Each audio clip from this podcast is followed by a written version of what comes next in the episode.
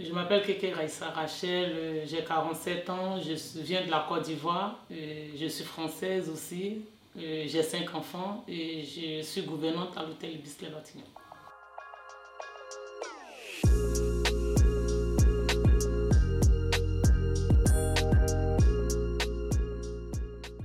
Mais je suis arrivée en France en 2000 euh, c'est mon nom qui m'a fait venir ici. Vous savez, quand on attend l'Europe, l'Europe, on pense que c'est voilà, le paradis. Euh, on est content de voir et puis d'aller découvrir aussi d'autres choses. L'avion m'a fait peur parce que les turbulences déjà, j'avais, ça m'a beaucoup fait peur parce que je pensais que l'avion allait tomber. Et puis après, bon, j'ai tenu bon. Après, on est arrivé. Mais quand je suis sortie, euh, ce qui m'a un peu impressionné, c'est les métros. Parce que je me disais, mais comment sous le sol on peut, voilà, on peut mettre euh, des rails, euh, le train peut passer en dessous. Et là, j'ai dit, mais ils sont forts quand même. Hein. Mais le métier de femme de chambre, euh, c'est beaucoup dur. Et comme c'est sous-traité, c'est mal payé. C'est pour ça qu'il y a beaucoup de préjugés dessus. Parce que tu peux, tu te tapes 30 chambres, 40 chambres, et à la fin du mois, tu te retrouves à 600, 500, 800, 900, 1000 euros. Ça dépend des contrats.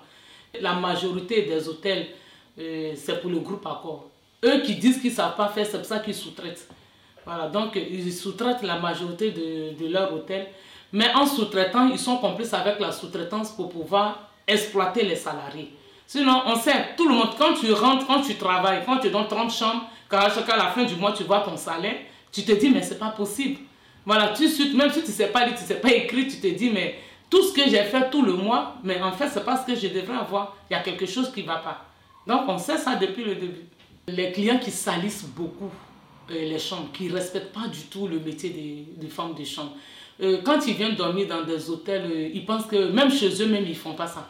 Voilà, parce que les clients qui se croient tout permis, qui se disent je vais dormir, je trouve une femme de chambre, voilà, c'est ma chose, c'est ma prostituée, je, je, je peux demander, à lui proposer quelque chose pour pouvoir coucher avec elle.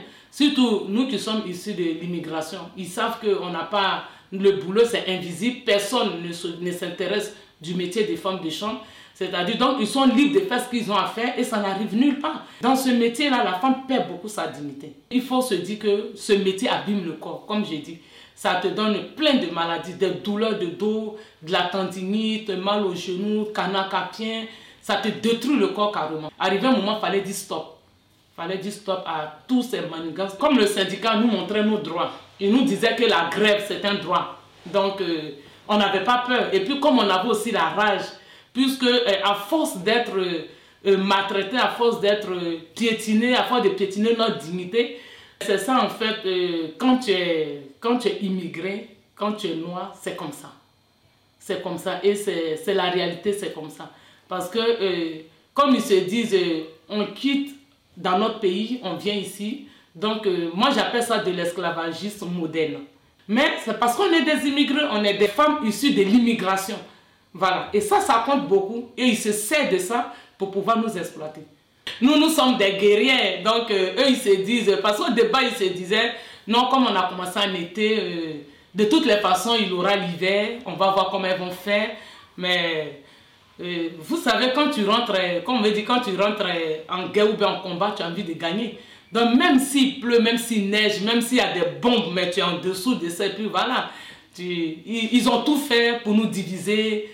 Ils ont tout fait, quand même, à 34 personnes, ils ont réussi à prendre 14 personnes. On est resté 20 personnes. Ils ont tout fait pour nous diviser. Vous voyez la CGT propriété qui appelait le mari eh, des, des salariés à la maison pour empêcher les femmes de venir sur le piquet de grève. C'est plutôt Accor qui a peur de nous. a deux collègues qui disaient les grévistes. Et là, tout de suite, euh, mon oreille, je leur ai dit non, on est des victorieuses. Ne, pas des grévistes parce qu'on a gagné quelque chose quand même, on vous a ramené quelque chose, la paix a changé et tout. Donc, euh, dans cet hôtel, ne nous appelez pas des grévistes, nous sommes des victorieuses. Vous n'avez pas fait la grève, nous on a fait, mais assumez notre victoire. Aujourd'hui, tout le monde est content, les gens nous appellent, euh, franchement, merci beaucoup, la paie a changé, la fiche de paie. Aujourd'hui, il y a des gens qui touchent 1400, 1700, 1800 euros. C'est énorme, c'est que vous voyez combien d'argent ils prennent, ils mettent dans leur poche. La lutte est paye. Donc, euh, moi, tous ceux qui sont exploités, qu'ils sortent pour dire stop. voilà, qu'ils sortent pour dire stop parce qu'on nous a trop anarqués, on nous a trop exploités. Arrivé un moment, ça suffit.